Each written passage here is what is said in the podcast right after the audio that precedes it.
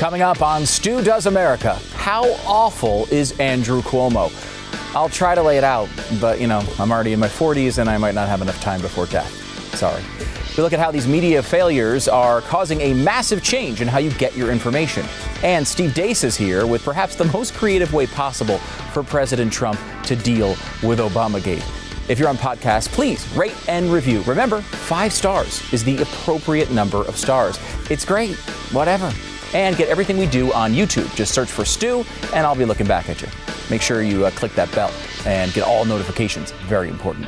You can get merch as well on the show always at studoesmerch.com. Dress to impress my mom. And subscribe to blazetv.com for all the best conservative content. Go to blazetv.com slash stu. Make sure to use the promo code stu because that's how they know you like this stupid show. Now, let's take a closer look at the man haunting our dreams and our nursing homes, Andrew Cuomo. Stu Does America.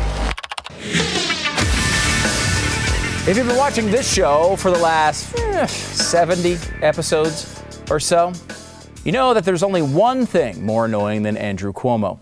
And of course, it's Chris Cuomo. Now, this means when Chris interviews Andrew, it creates a sort of annoyance vortex where everything good around it for hundreds of miles gets sucked in and destroyed. It's called science. Finally, only after weeks and weeks and weeks of our anti Cuomo jihad, which means struggle, people are starting to recognize that the governor who has overseen arguably the world's worst coronavirus related catastrophe shouldn't be praised like a deity. Usually, godlike figures are the ones healing the sick, not sickening the healthy. The difficult distinction to detect for most of the media. And in case you think it's an overstatement that he's overseen the worst of the worst, here's the data from the Financial Times for 15 of the hardest hit areas in the world. Just in New York City, they've had a 398% increase in excess deaths, only outdone by the province in Italy where all the damage happened on a percentage basis. And as far as total loss of life, is outdone by uh, no one. Not Madrid, not Wuhan, nowhere. So, as an effort to record the important events of the Cuomo failure for posterity, let's look at the timeline of the utter, complete, and fantastical failure of Andrew Cuomo. March 1st, he announces uh, the there was the first case uh, announced in New York, and that's where we start our little story. March 2nd, Cuomo declared this. In this situation, the facts defeat fear because the re- reality is reassuring. It is deep breath time. Mm-hmm. Reassuring is definitely the word I would use for this era. I'm just glad to hear uh, that we're going to be just fine. But if you thought this was he wasn't taking the health challenge here seriously, just look at his website. He made a major statement on March 3rd and took bold action the very next day. Finally, it was time for Andrew Cuomo to take this epidemic seriously. Of course, by that I mean the vaping epidemic. Quote, the nicotine vaping epidemic is a scourge on our state and our nation. You know it, March 2020, it will always be known as the month of the vaping epidemic.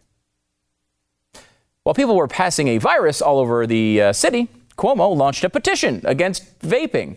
And I'm quoting the website here. The campaign also includes a new hashtag, hashtag NoVapeNY. Ooh, if only we thought of fighting the virus with a hashtag. Then none of this even would have happened. Hashtag no corona NY. Hashtag down with COVID. Hashtag Cuomo's an. On, uh, on another note, March 6th, we're up to 44 cases now, and Andrew Cuomo uh, couldn't believe you were so worried. We have more people in this country dying from the flu than we have dying from coronavirus. Mm, sort of thing that gets you ejected from the media these days, but uh, don't worry, everyone. It's just the flu. Continue sneezing on each other. It's all fine. On March 8th, New York finally hits triple digits 105 known cases. Cuomo continues to tell everyone not to change their lives around that much at all. If you can move to a train car that is not as dense, if you mm. see a packed train car, let it go by, wait for the next train. Same with the, uh, if you're taking a bus. Mm, I'd argue it's probably a better idea to move to a state with a governor that's less dense. That's just me. Cuomo made sure to emphasize that the most important thing for New Yorkers to do was chillax. Keep it all in perspective. I know there's a whole frenzy about it. Mm. The facts do not justify the frenzy, period. The biggest problem we have in this situation is fear, not the virus. The virus we can handle. It's the fear. And the fear is just unwarranted. Great. He can handle the virus, and you were so worried. Mm. The next day, Cuomo continued to berate the idiocy of people who thought this might be a big problem. Context, all these numbers, what does it mean? What does it mean? What does it mean? All day long, I have people calling me up and saying, I hear all these numbers, what does it mean? It means you find the positives, you reduce the spread. What is the bottom line? What does this mean? People are reacting like this is the Ebola virus. This is not the Ebola virus. This hysteria that you see, this fear that you see, the panic that you see, is unwarranted. We have dealt with worse viruses. This spreads like the flu, uh, but most people will have it and they get on with their lives. Now, in interest of fairness, we should note that this is Cuomo's best moment of the entire crisis. He actually got something right, which is great. COVID 19 is not Ebola. In fact, COVID 19 would go on to kill more people in just New York in just the first three weeks of April than Ebola has in all of human history. So, gold star for that answer there, Andy. Good job. March 9th was also the day that Cuomo attempted a media stunt aimed at the vilification of capitalism generally and Amazon specifically for their supposed price gouging over hand sanitizer. This is 75% alcohol. It also has a comes in a variety of sizes. It has a very nice floral bouquet. A little I detect a lilac, hydrangea, tulips. What does it smell like to you? That press, I, it haunts me. The press conference was essentially Cuomo bragging that he can beat the market price of hand sanitizer with prison labor. And to his credit, it is possible to lower prices when you use slave workers. It's great. But the, uh, that's about the 3,000th most annoying part of that clip? I have nightmares of this douche talking about lilacs and hydrangeas and then smelling his hands and then be like, hey, smell my hand. Ugh, how does anybody like this guy? March 11th. Now there are 216 known cases of coronavirus in New York, and Andrew Cuomo is doing shtick at his press conferences, attempting the worst Irish accent in modern history. Well, I'm authorized, you know, by St. Patrick. That's who. Oh, yes, I have the highest authorization, sure. Uh, after ruining, and I would say the entire country of Ireland for everyone on earth, including the Irish, by the way, Andrew had an interview scheduled, and by itself, this isn't notable. Nobody loves the sight of Andrew Cuomo on television more than Andrew Cuomo. He gets more on camera exposure than any combination of three dozen porn stars. But there was one place, one place he couldn't go to be interviewed CNN with his brother, Chris Cuomo. Why? Do you really have to ask why? It's his freaking brother. It would be completely irresponsible for a news network to allow a governor of a state in the middle of a crisis to be interviewed by his own flesh and blood, particularly when his every mistake cost people their lives. And there were a lot of mistakes and a lot of lives. In reality, it would be ridiculous for a supposed journalistic organization to let one brother interview another when there wasn't a crisis, let alone during a developing pandemic. And it's not just me who thought that would be ridiculous. You know who else thought that? CNN. They banned Chris Cuomo from interviewing Andrew in 2013. And after a seven year ban, they thought, you know what? people are dying, there's an economic catastrophe. Now's the time for the governor of New York to get the softest of softball interviews from his little brother. CNN lifted the, the ban, unleashing journalism like this. Governor Andrew Cuomo to everybody else, uh, my big brother, I'm proud of you. I love you. Thank you for explaining uh, the hard parts and what's going to have to happen so that we can get to a better place in the future. God bless. I'll talk to you in a second. Proud of you. Mm, I'm proud of you too, Chris. On March 12th, now we're up to 325 known cases, and Governor Camera is talking to New York One, NY1. It's a station in New York.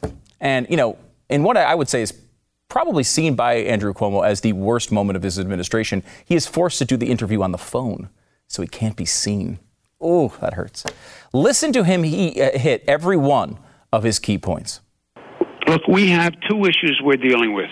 One is the virus, which we can handle. Hmm. The second is the anxiety uh, and fear that is uh, is being generated because of the virus, uh, and that's has many sources. Uh, how the federal government is handling it. You have all these uh, people spreading rumors. But that's just what they are. They are rumors. Uh, New York City is not going to close down. Oh, well, that's news. That is a freaking masterclass on how to butcher the public messaging of a crisis. First, he says he can handle the situation that he blatantly cannot handle. Then he sells to, tells, tries to sell the people, you know, uh, just relax. It's no big deal. Just relax. Then he abandons responsibility by blaming the federal government. And, you know, of course, he's also blaming people spreading rumors, rumors, I might add, of things that were actually true. And while Cuomo was very aware of every talking point to deflect the blame away from himself, his awareness of the real world was mystifying. Listen to this exchange with Craig Melvin from March 13th. Um, Governor, really quickly here, um, how would you characterize uh, where things stand right now in, in New York State with regards to response to, to the virus in general? Well, I don't think it's any different here than it is anywhere else. Uh, huh? The anxiety and the fear is as much of a problem as the virus. This is mid March, guys. You don't think it's n- different in New York? Without New York, we don't shut down the country. Period. I was born in New York. I'm allowed to say these things. Not only with how bad the situation was in New York, but how New York spilled over and devastated New Jersey and Connecticut, and then caused almost every other outbreak nationwide. You could blame Andrew Cuomo for a lot of things. You can't blame him for the virus. As you may have heard, he blames Europe for that, which makes a lot of sense. But his constant efforts to deflect responsibility and naive or fake attempts to calm people down as they pass the virus to each other cost real people their very real lives. I started looking at this timeline honestly with the intent of walking through this disaster in detail. But I don't have nearly enough time to do that in one monologue. I'd have to cancel the rest of the show. And then I thought, well, maybe I'll just do March. Should be able to do that. And I'll follow up with April later on. But there's way too much to even get that done either. So consider this the Cuomo timeline. March, part one.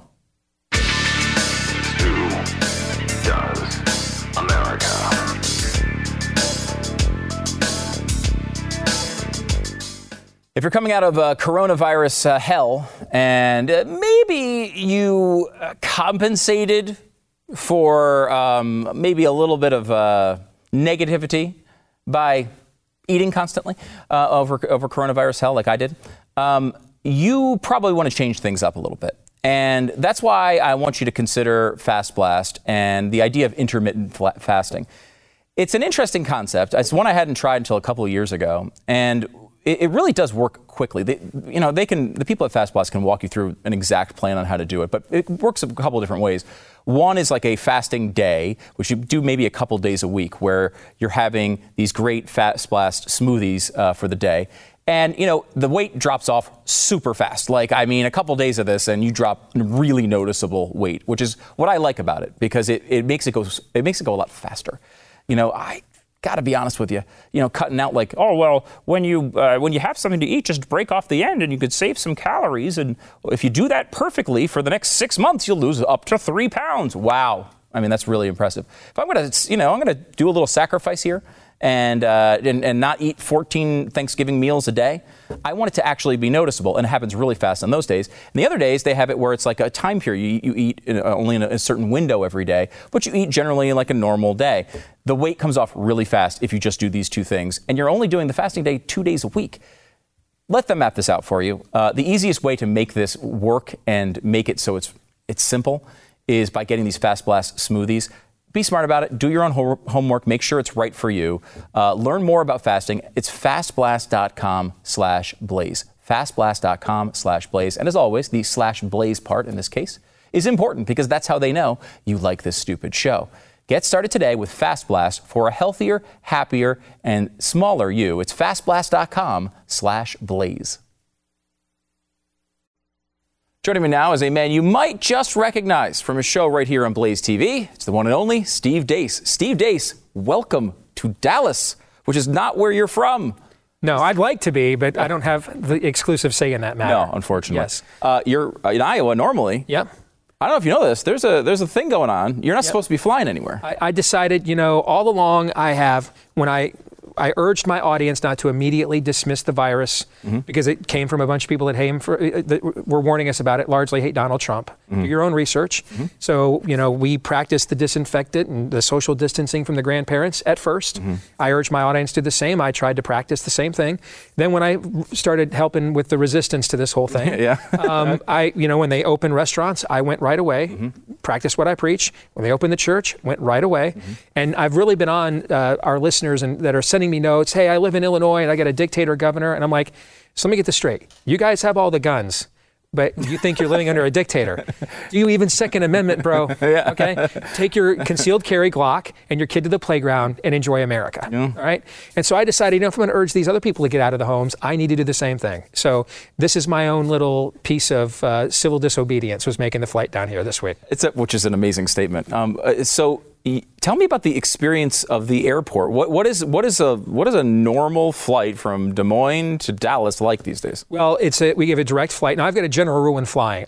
I, it can't be O'Hare and American Airlines. I will do one or the other, but it cannot be both. Now American flies directly from Des Moines to Dallas, so I don't have to worry about O'Hare. And it was it was 28 days later, The Walking Dead. Really? To see because Iowa's been is one of the most open states in the country. Yeah, because I mean, when they used to have the little maps, it always says there's Yes. no lockdown, which is, I mean, there's all everyone. You everyone can't go anywhere, something, but you're not locked down. Right. Yeah. Basically, Karen can't call the cops on you, but there's nowhere you can go. Right, That's what okay. that meant. All right? Okay. But but everything is open, but the casinos in Iowa now. Okay. And uh, I mean, we're even doing At 100%? sc- Like- uh, 50 to 75, and we're doing high school sports here starting June 1. Oh, wow. Because we have a summer sports season with baseball, and even with that, the uh, the extended parking ramps, nobody, no cars there. The airport was complete desolation. Um, and and then you get on the plane. They want you to wear a mask when you're on the plane. It, it, I'm a recovering asthmatic as a kid. Having that mask on my head uh, the whole time was not convenient. Yeah. So I kept having to take it off and reset it. Um, uh, when I got to DFW, I could not believe how desolate it was there. I had to spend the night at DFW once. It looked the same thing at 6:30 last night in a rush hour that it did at 3 a.m. when I had spent the night here once before. Incredible. So that was very odd, plus annoying because it meant that you heard every CNN screen now. and and what was what was kind of adorable in a way Yeah. is I get there and the the flight's in 40 minutes and the plane's right out there on the gate, and they tell us five minutes to board at five minutes. So I get ready to board. Five minutes go by, we don't go on. Another five minutes, they come out and say, hey, the thing is delayed. First, it's delayed 30 minutes, then it's delayed three hours, and the plane's out of commission because apparently they couldn't check it the whole time it was out there. Right. And then they tell us, so, you know, grab a Snickers, not go anywhere for a while. And then they tell us 20 minutes later, we're leaving in 10 minutes. We just had to reboot the computer, go now. And and that would have set me into a Twitter frenzy about six months ago. Yeah. But right now, I kind of felt like it was comforting. The old annoyances and grievances, there was something almost endearing about it. Yeah, you don't get pissed anymore about that Yes. stuff. No, I, I, look forward to getting pissed about it again. Yeah, Yes, yeah. we- We've done the restaurant thing uh, a bunch of times since they opened them here, and you know the food sometimes late. You know those normal restaurant problems Mm-hmm. that happen. I will say, number one, you don't get really annoyed by them. at least right now. I'm sure this is going to come back. It's just like 9/11. Everyone was together for like a week, and then everyone hated each other again. Right. Um, but the other part of it is, I, the service has been amazing. Like these people are truly appreciative that you, you you're out there uh, frequenting their business at this point. Went to dinner with a buddy of mine who drove up from Houston and haven't seen in a couple of years, and we went out to we went out to dinner last night, and um, the servers and stuff could not have been friendlier along the lines of what you're talking about. Yeah, it really is cool. Um, let me change gears here with uh, with the piece you wrote for the Blaze. This is fantastic. It's about what Trump should do as it relates to Obamagate. Mm-hmm. So before we get into the your take on this, which is fantastic, bring what as as you understand it. I know Trump was asked this question, and he kind of just said, "Yeah, everyone knows what Obamagate is." Well, what is Obamagate? Obamagate to me is the notion that it's absolutely impossible to believe that senior intelligence figures and former and senior intelligence figures that now are essentially professional media commentators somehow managed to work together to orchestrate a leakocracy as well as investigations in order to undermine the Trump campaign and the Trump presidency. And so somehow all of these uh, Harvey Keitel bad lieutenants, either either currently or previously in the Obama administration, all were working together with major news networks to pull this off. And somehow the guy at the top who hired all these people and who they all have in common somehow did not know. That's how I would describe Obamagate. And uh, I mean, at least what we know of these meetings, there was clear awareness here. Yes. Right. I mean, you know, I, I I think everyone, at least on the right, steps back and look looks at this and says, "We hear about these things all the time, and, and nothing ever comes of them." Right? Like maybe some low-level person will Right. get in a little bit of trouble, a wrist slapped here and there. But I mean, in these things, I mean, famously, you know. Uh, Donald Trump ran a campaign where he basically said lock her up for you know, a year, and then he has control of the whole apparatus, and no one's getting locked Agreed. up. I mean, that, that's always been my issue with Trump. I- I've never been offended at the crazy stuff he says. I've always been concerned he would not do the crazy stuff that he says. I want him to do the crazy stuff he says. That's what I want. Like, I'm all for locking her up. I, I'm, I'm fine if Oprah stands up and says, and you get a cell, and you get a cell, and you get a cell. I'm fine with it. Yeah. Um, but this, when the Flynn story and everything first broke, I don't know how what you guys thought, but for me, it was like, how do I care more about Mike Flynn's innocence than he does? I mean, he pled guilty not once, but not twice. Yep. Plus, you were asking me to believe that the entire intelligence operation conspired against a three-star general who somehow managed a guy who like stands up to you know communists and jihadists. Somehow they managed to break him down into pleading guilty not once but twice against his will.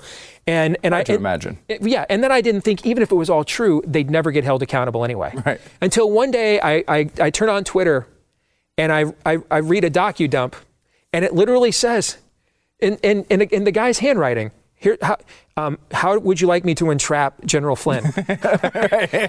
this is real. Yeah. I mean, and they just they just, and, they, and then they wrote it down. Yeah, Okay. you're not supposed to do that. Yes. and then you're and then you're like, I, then I had this Han Solo uh, moment. It's real.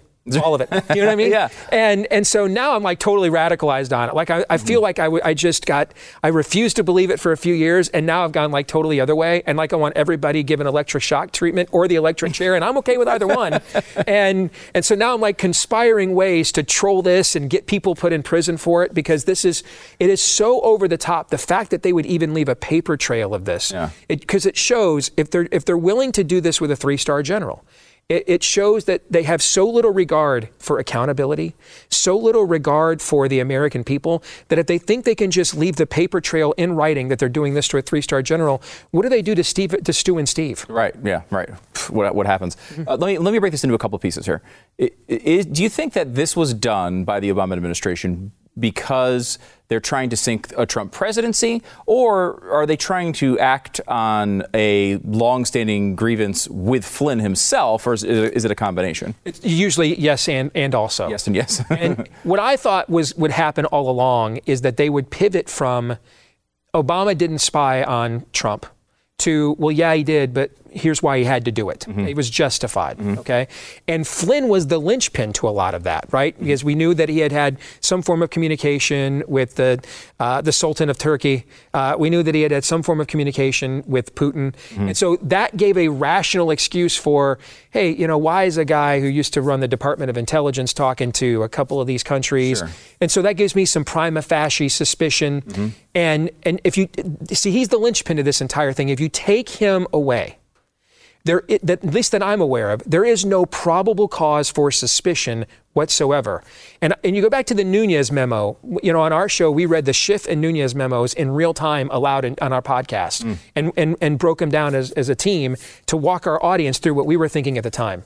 And the part about the Nunes memo that always bothered me the most is when the FBI says they suspected that Papadakis or Papadopoulos was a was an F, was a Russian informant all the time. Mm-hmm. Well, that begs a question.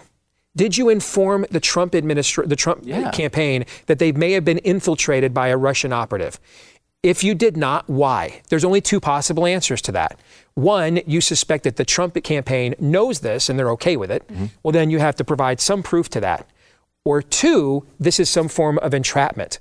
And that because otherwise, why wouldn't you give them a heads up? Yeah. And then we ultimately found out with the Flynn docu dump, they were interested in entrapment here. That's really incredible. Um, and one other thing before we get to your response, the is this a, a, a point to make Michael Flynn? Does this exonerate Flynn? Or does it is it just bad for Obama? Because I keep coming back to the real reason Michael Flynn was tossed from the the uh, the.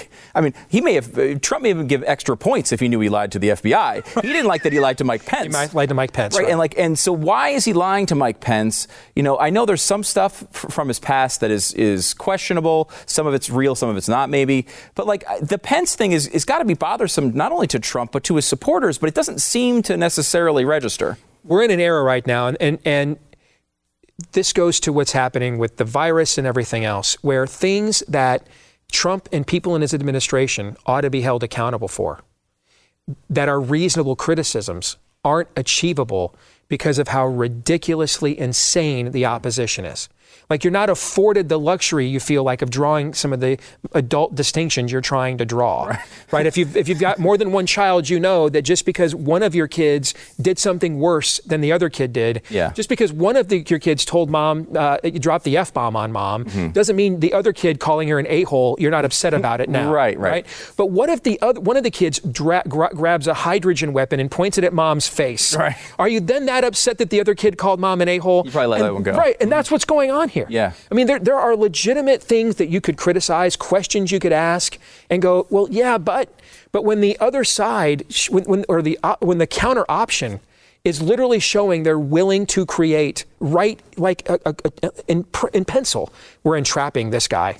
When, when you see the ridiculousness of how they behave, you almost feel as if I don't have the luxury of taking this up with you right now Yeah. because this is like an ex, this is like an invasion. It's like an existential threat to the country. Yeah, that's a really I, that defines almost every one of these debates right Yes, now. Yes, it does. Um, so uh, I, I I started I saw the title of your piece, and I thought to myself, this audience is going to hate this idea. they are going to hate this idea. Then I started reading it, Yeah. and I think the opposite might be true. Go- Explain it. I think what needs to happen here, if, you're, if we're not going to lock everybody up, mm-hmm. then what I think needs to happen is Trump needs to hold a rally, and he needs to do it in Obama's home state of Illinois. and he needs to announce that he is going to pardon Barack Obama for his high crimes and misdemeanors. Mm-hmm. You know, we, we just beat back the invisible enemy of COVID 19. It's time for the country to come back together and to unify. We've had enough investigations and independent counsels and everything else. And I know I'm Donald Trump. I've been the victim of them for the last few years. I know what Barack Obama and his administration did. I was the target. But if I want us to reunify as a people, it's got to start with me as the president. And so I'm here to pardon Barack Obama, to put this behind us once and for all as a people. And I want him and Michelle to go enjoy that 25,000 square foot estate they just bought on Martha's Vineyard. Mine is bigger, of course. Of course. Okay, but but uh, uh, clearly you you worked very hard in public life to acquire such wealth. Go and enjoy your retirement. I mean, uh, now you can't refuse a pardon, right? Like he can't. There's nothing. there's no response to this, right? It's Right. it's totally. Uh, I mean, it is. It would screw with their heads so badly. It would. I mean, it would turn this entire thing upside down. It really is a brilliant strategy. I, I- I- do you think he- there's any chance he would take it up? I would. I hope so, because Oh, what we've watched with Donald Trump is he has he has shown that he understands the quick draw capability of of social media. He's America's troll in chief. This is the one troll to rule them all. It's the troll of trolls. There's no greater troll than this. And what it would do to trigger the opposition, to get them to just absolutely lose their minds, because that's really the greatest benefit that Donald Trump has. The greatest benefit that he has for, if, if, as a politician is the blessing of his enemies. And they bless him over and over and over again. And, and the subtext of this is Barack Obama's not going to jail anyway. He's not gonna, he's not going to get charged with anything. Like this isn't going to happen. We kind of all know that, don't we? Right. You pardon him. It's. Yeah. I, I mean, you'd have the ultimate bipartisan argument for the entire campaign. Right. And then you like maybe pardon Roger Stone the next day. Yeah, mix them all in. yes, but you pardon Barack Obama first. Yes. And you do it at your rally in front of your people and and and you get him to groan and like, wait, what are we doing here? And then but the more you let him in on what's going on here and you get him to applaud Barack Obama and you can say, "Hey, you know, this is the this is the first time Barack Obama's ever been applauded at one of these rallies and we just we want to reunify the country." brought people together. Yes. I love it. I really hope he does this. Uh, the column, by the way, is up on uh, on uh, theblaze.com. President Trump should pardon Barack Obama. I mean, uh, what has the reaction been? Have been people understanding what you're doing here? It's funny. It, w- a lot of commenters nowadays, we do ready, fire, aim. I just reacted to the headline. Yeah, yeah, yeah. I even, when I posted on my Facebook page, I said, read it before you comment. Sure enough, three seconds after I posted, three comments, no way, no way, no way. Of course. So I know right away they did not read it. Of course. So if you read it, you thought, I like this. If you didn't read it, you think I'm terrible. Yeah, there you go. That's the way it works, I guess. Yes. Uh, Steve Deace, uh, of course, he's on Blaze TV, along with so many other great shows. Catch Steve's show, along with uh, my own, and so many other. Bla- uh, at blazetv.com slash Stu. Use the promo code Stu, because that's how they know you like this stupid show. And, of course, they'll take 10 bucks off the price. Back in a second.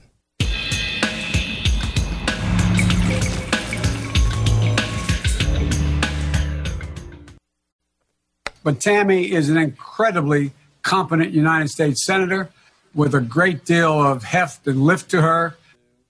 Hmm. It's always the way to win a lady over is to compliment her heft. And that's the way it works. Uh, I, I don't know what Joe's doing as usual, but I'm glad Tammy Baldwin has heft and lift. Both are key to be vice president of the United States. Now, I don't know how exactly you're supposed to win over a deer. Um, that I'm not sure of. I've never tried before, but there is a new a person working for Twitch, the video game streaming service, that uh, I guess is now in, in control of, of what is right and wrong with the site, if you're doing things that are tolerant or not. And they happen to identify it as a deer. Watch. So, I'm hanging in there, and uh, I'm not going anywhere. I have power; they can't take it away from me. And honestly, you know, I the the these there there are some people that should be afraid of me, um, and that they are, because I I represent uh, moderation and diversity, and I'm gonna come for hurtful, harmful people. If you're a really person, I'm gonna stand up against you.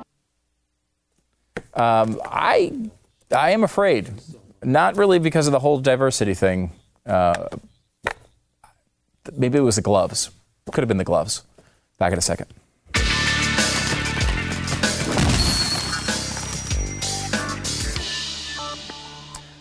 Let's talk about dreams. We all have them. Small ones are easy to talk about. The big ones, the ones that we really want, eh, not so much. It's like if we say them out loud, there's no chance of them coming true. Well, when it comes to your big dreams, dream big. The bigger the better. And the dream of a better tomorrow starts with a degree from Ashford University. Ashford University's online bachelor's and master's degrees programs allow you to learn on a convenient and flexible schedule. If you've got a gig already, you got a job, you don't think you have time for this, you do. Ashford can make it really flexible for you.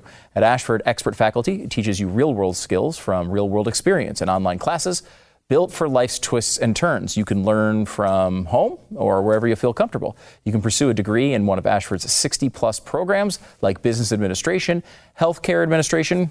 We definitely, definitely need some of that right now, and psychology, which we also definitely need some of that right now. Uh, with 24 7 access to your classroom, daily support, and financial aid available, Ashford gives you the tools you need to make uh, your dreams a reality. Dare to dream big. Go, go to Ashford University. It's uh, no fee to apply, uh, no standardized testing required to enroll. Ashford.edu slash stu. That's ashford.edu slash stu. And make sure to use the slash stu part because that's how they know you like this stupid show. Ashford.edu slash stu. Not all programs are available in all states. Joined now by Stephen Kent. He's a spokesperson for Young Voices, host of the podcast Beltway Banthas, among many things.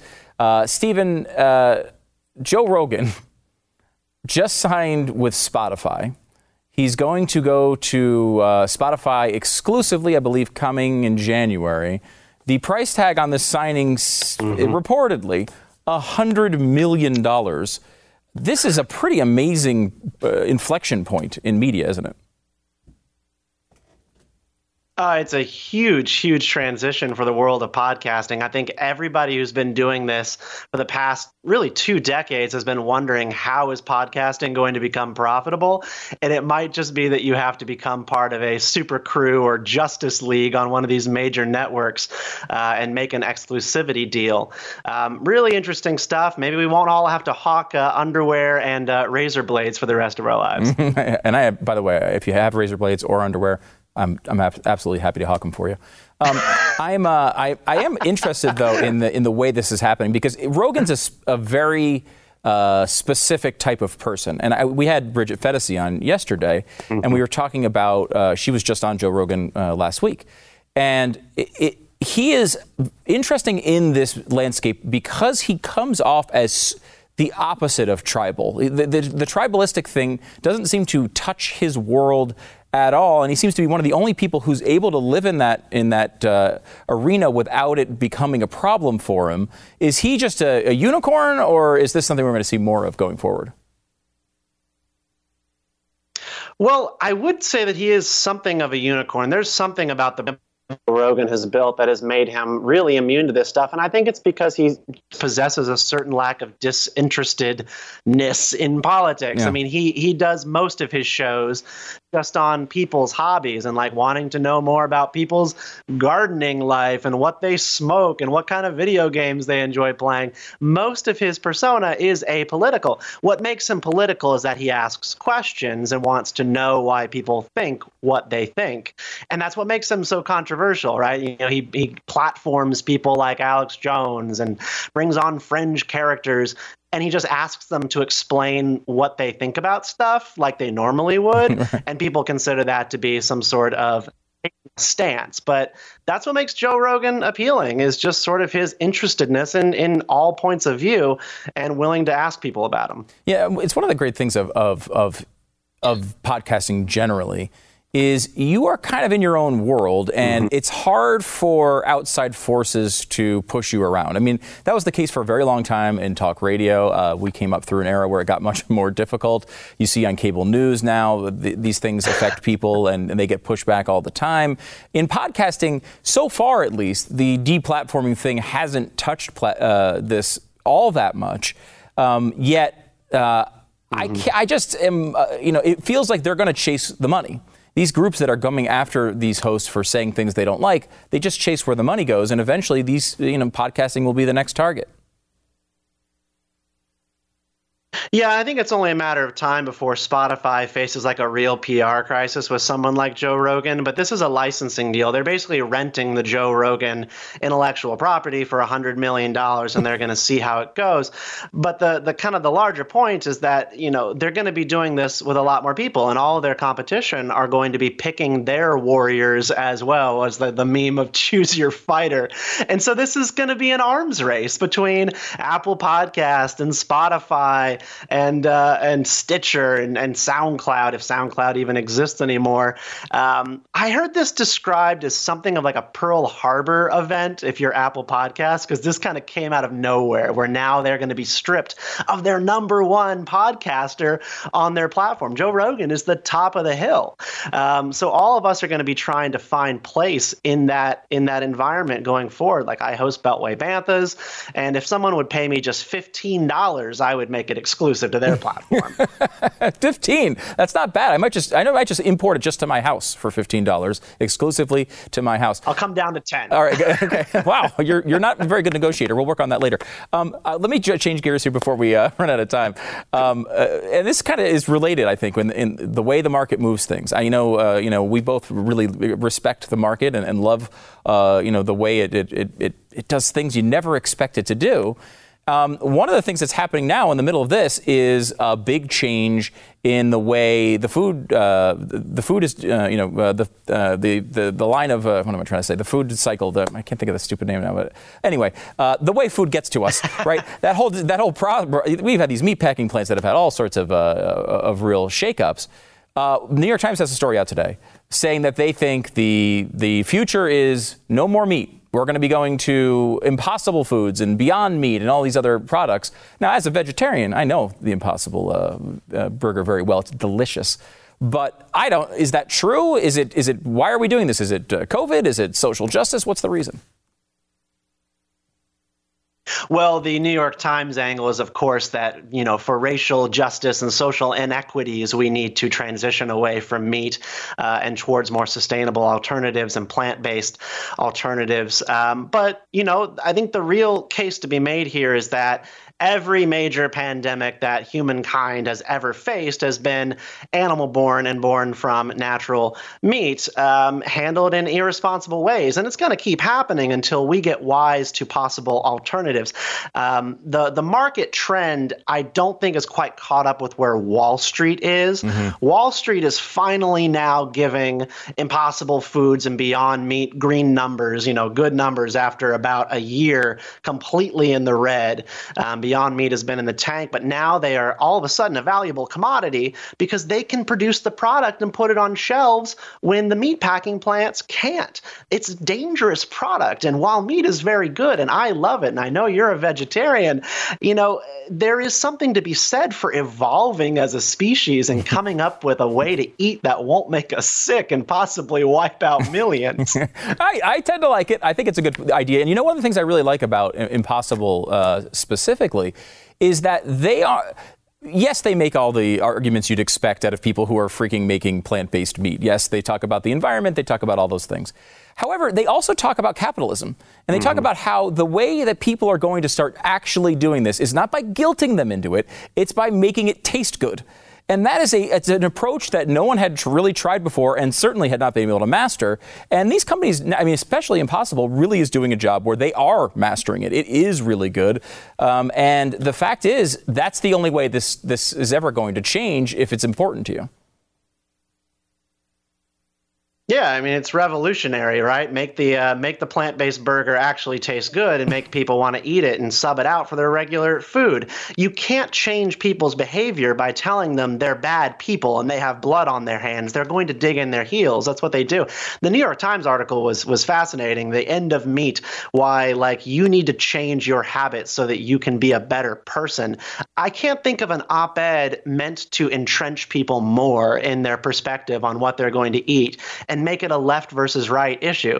That's not what this is. This is about offering up a product that can offer us a way to be healthier and also get what we like, which is great flavor. Like part of being human is being able to control how much you enjoy things. Mm-hmm. Um, and so this is this is a really exciting space. I'm not a vegetarian. I love my steak, and I don't think they'll ever be able to replicate it. But gosh darn it, like if we can come up with something that's more responsible, you know, does actually produce less emissions, doesn't involve animal suffering, I'll eat it, sure. well, I mean, stupid me. I just bought a pangolin slaughterhouse, and, uh, and, that business is down the tubes now. Stephen Kent, though, I appreciate it. Uh, Young Voices. Uh, he's also the host of Beltway Banthas. Uh, his podcast, I just was purchased for ten dollars. I heard uh, it's a, it's, a, huge deal. It's going to be on all the trades tomorrow. Uh, Stephen, thanks for coming on the program. Back in a second.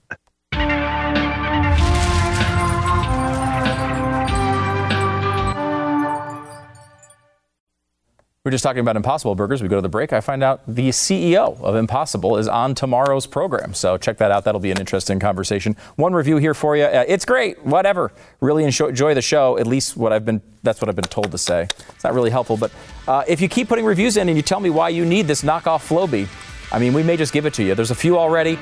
Get in line. Five stars, and this thing maybe for you.